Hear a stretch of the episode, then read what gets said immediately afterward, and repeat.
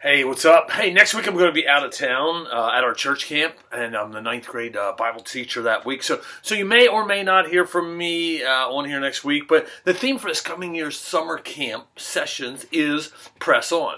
You know, how easy and enticing is it to simply quit and give up sometimes? How much easier would life be if we just took on the attitude of whatever. How much easier would life be if we simply chose to go with the flow, go with the crowd, or go with the grain?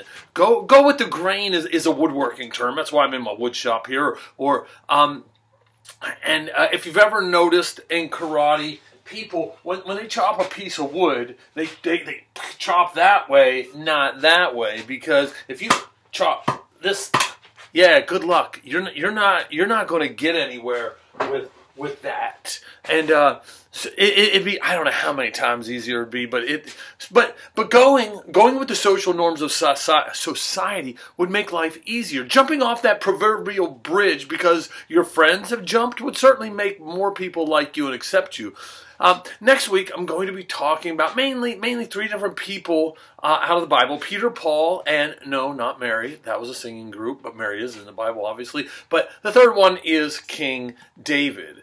All three had their moments of both greatness and failures. All three had their incredible moments of strength when pressing forward was easy, and other times of total weakness and wanting to quit. The key to each of them, however, was that each one pressed on. Each one would have loved to have quit because each one pressed on through their moments of weaknesses and failures.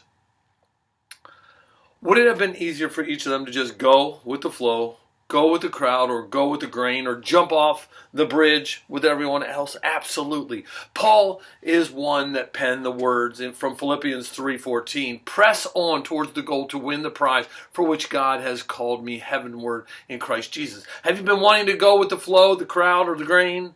Uh, or just jump off that bridge? I hate seeing people give up. I, have been seeing it way too much lately. I feel like, and uh, but don't give up. Press on, my friends. Press on towards the goal that God has called you. Have what?